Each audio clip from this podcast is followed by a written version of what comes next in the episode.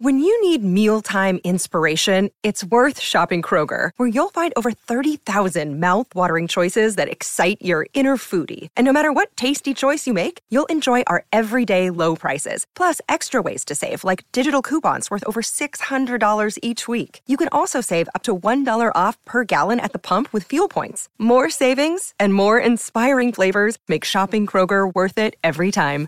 Kroger, fresh for everyone. Fuel restrictions apply. Welcome into College Football Live. Let's go out the tunnel and straight into the portal. With big name quarterbacks off to new homes in the Big Ten, we've got Pete Thamel here with the latest. And Alabama made an interesting coaching move, signing a former Michigan assistant before their matchup against the Wolverines. And it's bowl season, baby. We've got the experts here to let you know what to watch out for. College Football Live starts now.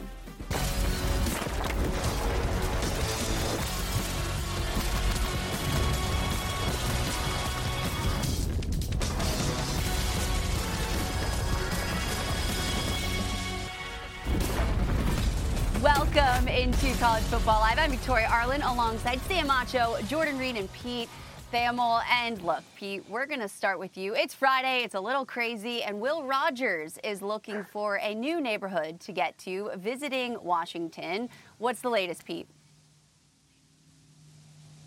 Well, he's window shopping as we speak, Victoria. Will Rogers, a Jackson, Mississippi native who was at Mississippi State last year, is in Seattle right now on a visit. We reported earlier this week that Washington is the strong favorite for Rogers. That remains the same, and it's likely that he'll issue a commitment at some point this weekend. For Rogers, the attraction to Washington is simple. They led the nation in passing yards this year, obviously with Michael Penix and that great trio of receivers. Nobody throws the ball around the sandlot quite like the Huskies, and few have thrown the ball around like Rogers. He's second all time in SEC history in passing yards with more than 12,000. He has 94 touchdown passes in four years and 1,301 completions. Certainly, that's the kind of resume that'll be attractive to Kalen DeBoer and Ryan Grubb as they start life after Penix after the playoff. Absolutely. Could be a very good neighborhood for him. Now, Will Rogers has had quite the run in Starkville. As Pete mentioned, he's the SEC all time leader in passing completions in attempts and ranks second in passing yards. Now, he entered the portal on November 27th, which had us wondering where would Mr. Rogers' new neighborhood be? Now, we've seen transfers work out well for Washington uh, with good run of transfer QBs such as Jacob Eason and, of course, Michael Penix Jr. The Huskies, they're in the playoffs. It's paid off pretty well. Sam, what kind of impact do you see Rogers having at Washington? Well, he can make a huge impact. Even if you look at the offense as a whole, this offense that Washington runs is an elite offense because they run multiple, not only personnel, but different types of routes. So Will Rogers has the arm to anticipate the throws in the same way or a similar way that Michael Penix Jr. does. And I think one thing I love about Will Rogers, and I can compare it to Michael Penix, is they may not be the fastest, but they're great at moving in the pocket. Subtle movements in the pocket allow their receivers to get open. I've seen that on film from Rogers. I also see it all the time from Michael Penix Jr. Yeah, I agree, Sam. And I think the philosophical difference between both of these guys is that I think Penix has a much stronger arm than Rogers. Rogers more so, he kind of has selective decision making down the field, and he picks and chooses opportunities when to cash in on those opportunities down the field. He's more so more so of your short to intermediate quarterback that really likes to pick and choose when he takes shots down the field. So what I'm interested to see with Kalen DeBoer and then also Ryan Grubb is how they kind of shift their philosophy a little bit, or if they keep it the same as if when Michael Penix was there. Now, we've seen what Penix has done with the offensive weapons he has. Both Rome Odunze and Ja'Lynn Polk now could possibly declare for the draft. Sam, what kind of what kind of changes could that make for Rogers if they were to declare for the draft? Yeah, it'd be a big deal. I mean, we've seen not only Roma Odunze, but Ja'Lynn Polk and Jalen McMillan all excel at contested catches. And, and to Jordan's point, Michael Penix Jr. will take shots down the field. And so without two or maybe three of those receivers, all of a sudden someone will have to step up. We don't know who it's going to be. I think last year everyone knew about Roma Odunze, how great he was. But just because you have a new quarterback, you're going to need that wide receiver, maybe not a trio, maybe a duo, and obviously Dylan Johnson, that transfer who was from Mississippi State as well. Uh, you need a running game as well. It's going to be very interesting to see how that lines out. Now, the portal train keeps going. After another solid season at Oklahoma, Dillon Gabriel continues a trend of transfers at QB for the Sooners, committing to the Ducks for next season. Now, we've got two new QBs on two of the new teams in the Big Ten heading out to the Pacific Northwest, but that's not what's catching our eye. It is the 2024 schedules. Uh, they're not kind. They're really not kind. So it's not doing them any favors. Sam, let's start with you and Oregon's schedule for next year. Not kind but not as bad as you would have thought. I mean, look at those first four games. Okay, Hawaii, Idaho, Boise State. Then you got Oregon State, was going to be a big game. But the only real difference is that Ohio State game on October 12th, right? Obviously, Michigan in November, and then Washington. So I'm not overly concerned, if you will, if I'm an Oregon team going into the Big Ten. Michigan, Ohio State, big deals. Um, so those would be bigger games. But I don't know. I expected a little bit more uh, coming into this year. All right, Jordan, how about Washington? Yeah, what really caught my eye on this schedule is the October to November stretch of three or five games. You have Michigan, USC, and then also Penn State. Luckily for Washington, two of those three are at home, but I think that's the situation that's really going to make or break their schedule. Those three or five games, they're going to have to come out of that game two, two and one or three and oh in order to salvage their season. All right, Sam, let's talk about Ohio State. Yeah, Ohio State. So I'm looking at, once again, early season, I think you see the teams wanting to try and get on a roll. Akron, Western Michigan, Marshall, Michigan State, maybe they'll be back. Then that Oregon game, you circle that again, that's at October 12th. Penn State, Northwestern Michigan. So I, Ohio State isn't as challenging when you look at that schedule as some of the other teams, but there will be challenges specifically late October, mid to late October. Speaking of Michigan, Jordan, how about Michigan? Yeah, I'm really intrigued by this schedule and caught my eye is that first week of September all the way through the first week of October. Three or five USC and then also Washington.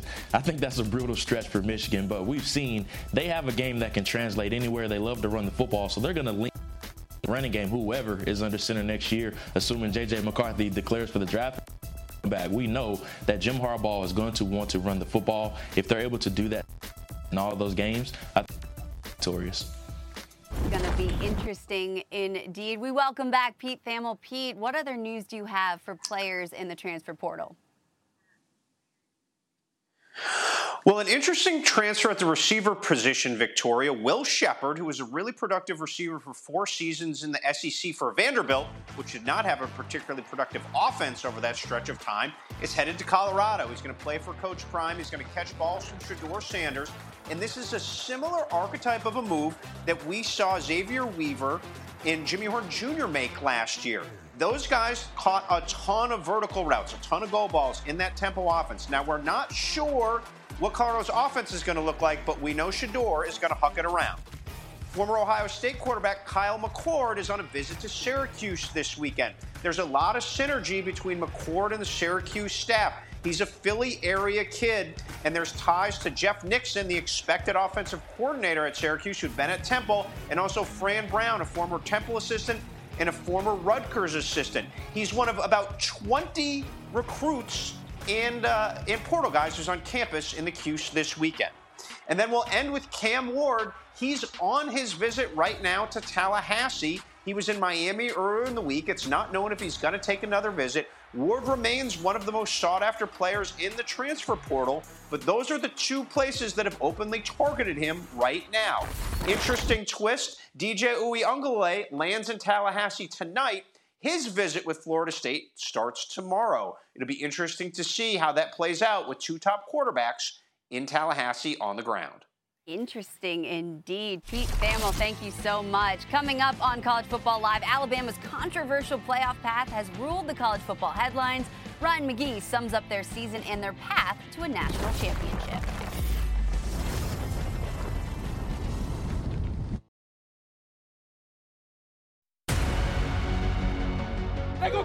feel us all season, all season.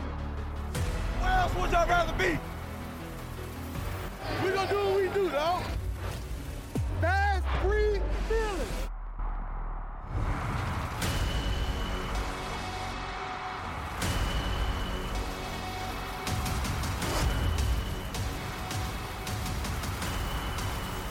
Let's go, man. Are just 17 days away from these epic matchups, a perfect way to kick off the new year. With Texas taking on Washington and Michigan taking on Alabama. And speaking of Alabama, well, their season has been quite the summary of luck and controversy, and our very own Ryan McGee sums up Alabama's season that has them knocking on a door of yet another national championship. I feel awful for Florida State. I bet you at primetime Deion Sanders was that coach, they wouldn't have gotten left out. You're not going to have a college football playoff without Nick Saban, the godfather. I think it's a little disrespectful for the game of football. Are you angry that Alabama is in the college football playoff? Okay, that's cool. I get it. But that outrage was for the earliest days of the summer and maybe big picture debates further down the road. But the here and now reality is that the Crimson Tide has rolled into this year's finishing four. And the harsh reality of that, well, reality is that history tells us that if you were one of the other three teams, the ones who arrived carrying far less baggage and amid far fewer boos, the literal elephant in the room isn't just about whether or not Big Al should be here. It's what he might do to everyone now that he is. Am I right, Michigan? I am told that the numbers tell us that this is the worst Alabama team in a decade and a half. I am terrible at math, so I'm not going to use a beautiful mind to try to explain that. But I do know ugly when I see it. And in September, Bama was more unseemly than that time Florida's uniforms tried to look like actual alligators. This is not the talented Alabama teams we've seen in the past. Week two, Bama was pushed around at home by Texas. Week three, a sloppy showing against South Florida after Jalen Milroe was benched because Nick Saban believed that his sophomore QB needed an attitude adjustment. Entering October, the talk in Tuscaloosa was that the GOAT's greatest days were behind him. The dream of his record extending eighth national title seemed as likely as Saban going back to coach at his alma mater, Kent State. Is the quote unquote dynasty dead? The season just doesn't have a very bright outlook. But Alabama hasn't lost since that embarrassing outing against the Horns. They beat Ole Miss, Tennessee, and LSU, who were all ranked, while Milroe ran and threw his way from the bench to Heisman ballots. Kicked in the turbo, Milroe, touchdown Bama. Let's go! And think about this. If Bama manages to win out, to somehow win its 14th AP or Coaches National Championship, then look at what they will have done to get there. Iron Bowl, fourth and 31, the Gravedigger. Then defeat the number one team in the nation in the SEC Championship game. Up next, defeat the new number one team and doing it by winning the Rose Bowl. And then, perhaps, winning the Natty in a revenge rematch against the only team who has defeated them this season. You know the time is now. So, yes, you can be mad about Bama in the college football playoff all you want. If you live in Tallahassee, you should be. But if the Tide can turn all of that crimson, and they do it in four straight games, then the time for debating their CFP worthiness will have long passed. And it might be time to start thinking about renaming the CFP trophy the Saban. Ryan. All right, let's dive into some more Bama. Jalen Milroe struggled early in the season, but really came into his own after being benched for the game against South Florida. Milroe has 12 rush touchdowns this season, one shy of tying the Alabama program record for most by a QB in a season, set by Jalen Hurts in 2016. It's paid off well for Jalen. He also announced that he will be staying with the Crimson Tide in Tuscaloosa next season. And Alabama is making people feel some type of way. Ahead of their Rose Bowl game against number one Michigan, they hired a former Michigan assistant, George Helow. While it's not immediately known exactly what his role will be, he will not be one of the 10 on field assistants. He actually started his coaching career as an intern for Coach Saban back in 2012. All right, speaking of elephants in the room, it's quite a game of chess that Alabama is playing. Uh, but games aside, pun intended, uh, Sam, what do we think about these uh, coaching moves? Well, I think it's a huge move for a myriad of reasons. Number one, all of that intel that Helow's going to bring over to Alabama is going to be integral. This coach was coaching in 2021 and 2022 before being relieved of his duties or mutually parting ways earlier this year. And so that's going to be the intel. But then secondly, Alabama is is on a roll, right? You talk about Jalen Milroe. He's leading the nation, top three in passer rating since that 11 game win streak. And so offensively, Michigan's going to have to be ready for Jalen Milroe attack, not only passing the ball out of his passing touchdowns, but also those 12 rushing touchdowns. He can do it all. Yeah, I'm right there with you, Sam. I think this is a huge advantage for Alabama. And we know Nick Saban, he wants to get any edge that he can. And with him hiring this linebacker coach, I think even though the terminology may be different from when his, t- when his time was there, there's some things as far as a technique perspective and then some of the tendencies that they do have that are still similar. So Nick Saban is trying to get every single edge that he can. And with this Alabama offense, they're very versatile. And I think the game changer that we have seen over the past few weeks is the incorporation of Jalen Milroe as a design runner. They did not use Jalen Milroe a whole bunch early on in the season. They were relying on his arm more primarily, but using him as in the design quarterback run game, I think that was a game changer for them this season. Now, of course, like we said, Milroe will be coming back next season, but there's still a lot more football left this season. All right, we're going to take a quick break. Still to come on College Football Live. Bowl season officially kicks off tomorrow. Our betting insider, Joe Fortenbaugh, joins us to give us his best bowl bets.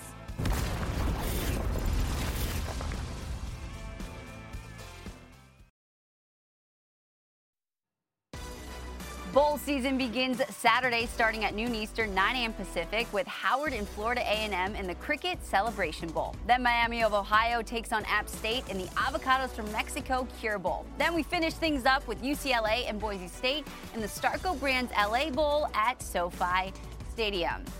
Now there are seven bowl games on the slate this weekend, and our very own ESPN betting analyst Joe Fortenbaugh shows us what are the best bets for the game. So, Joe, show me the money.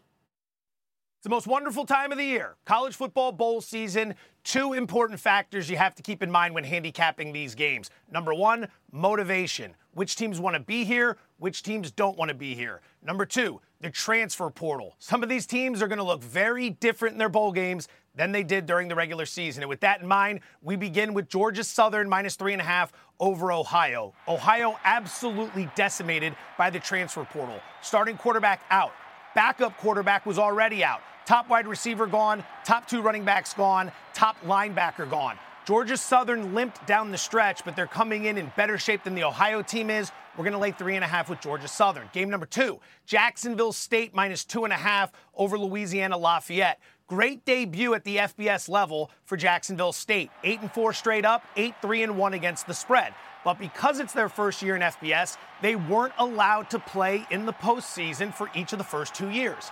Unless we didn't have enough six win teams to fill out the bowl schedule. Well, we didn't have enough six win teams to fill out the bowl schedule, and now Jacksonville State is going to be rewarded with their first bowl game in program history. Love the motivation angle there. Give me Jacksonville State minus two and a half. And then finally, New Mexico State minus three and a half over Fresno State. Two teams headed in very opposite directions. Jerry Kill did a remarkable job with New Mexico State this season as they won eight of their final nine games down the stretch. Meanwhile, Fresno State lost each of their final three games down the stretch, two of which where they were the outright favorite. Complicating matters, head coach Jeff Tedford is stepping away from the program due to health concerns. So we're going to lay the three and a half with New Mexico State over Fresno State. Thanks, Joe. All right, there's a lot of bowls on the slate this weekend. Very exciting stuff. And uh, Sam and Jordan, we want to know who are your impact players to watch. So, Sam, I'm going to start with you with the Myrtle Beach Bowl with Georgia Southern and Ohio. So, impact player is a player you may not have seen a lot of. It's going to be third string quarterback Parker Navarro. Why? Because we heard it. The starter is transferred, the backup is out because of a medical issue. So, Navarro, who has legs, uh, is going to have to step up big in this one. All right, Jordan, the Cricket Celebration Bowl between Howard and Florida A&M.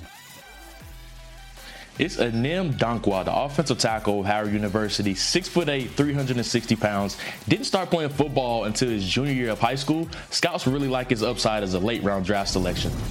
All right, Sam, the R and L Carriers New Orleans Bowl with Jacksonville State in Louisiana. Give me number 91, Chris Hardy, All Conference USA player. This team is one of the top in the nation in sacks. He has eight and a half himself. I'm going to go Chris Hardy, defensive lineman for Jacksonville State. All right, Jordan, the Avocados from Mexico Cure Bowl with Miami, Ohio, and App State.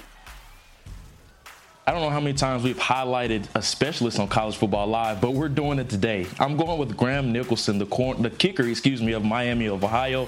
Lou Groza Award winner, made 25 straight kicks in a row this year, which was an FBS record that was set in 1982. Ooh, we love to see it. Sam, the Isleta New Mexico Bowl with New Mexico State and Fresno State. Quarterback Diego Pavia from Mexico State. Remember that game when New Mexico State upset Auburn? They won 31 to 10. Pavia was a huge part of that. Had three passing touchdowns. Did it with his legs. Elite. Jordan, the Starco Brands LA Bowl between UCLA and Boise State. Give me defensive end Gabriel Murphy, who's tenacious off of the edge. Seven sacks, a 12.5% pressure rate this year. He's been simply phenomenal, opposite of Laiatu Latu. Remember the name Gabriel Murphy in this game. He's going to stand out a lot. All right, and finally, Sam, the Radiance Technologies Independence Bowl between Cal and Texas Tech. Who do you got? Texas Texas Tech running back Tahj Brooks ran for over 1,400 yards this season. That was fourth in the nation. He's a big reason why Texas Tech made a bowl game. Could have opted out. He didn't. Playing in the game, going to be a big one. All right, which which game, fellas, are you looking forward to most? Sam, Jordan, quick. I'm going to start with you, Sam. Well, I'm going to go that last one. So Tahj Brooks is, is playing uh, uh, Jaydn Ott. So two star running backs outran for over 1,200. And so as far as tomorrow's games, that's what I'm looking for. What about you, Jordan? Quickly. I'm going with the Cricket Celebration Bowl, the, the battle of the HBCU National Championship. All the marbles are on the table. I'm looking forward to that one. I'm just looking forward to all of them. For Sam, Jordan, and Pete, I'm Victoria. Thanks for watching. Have a great weekend.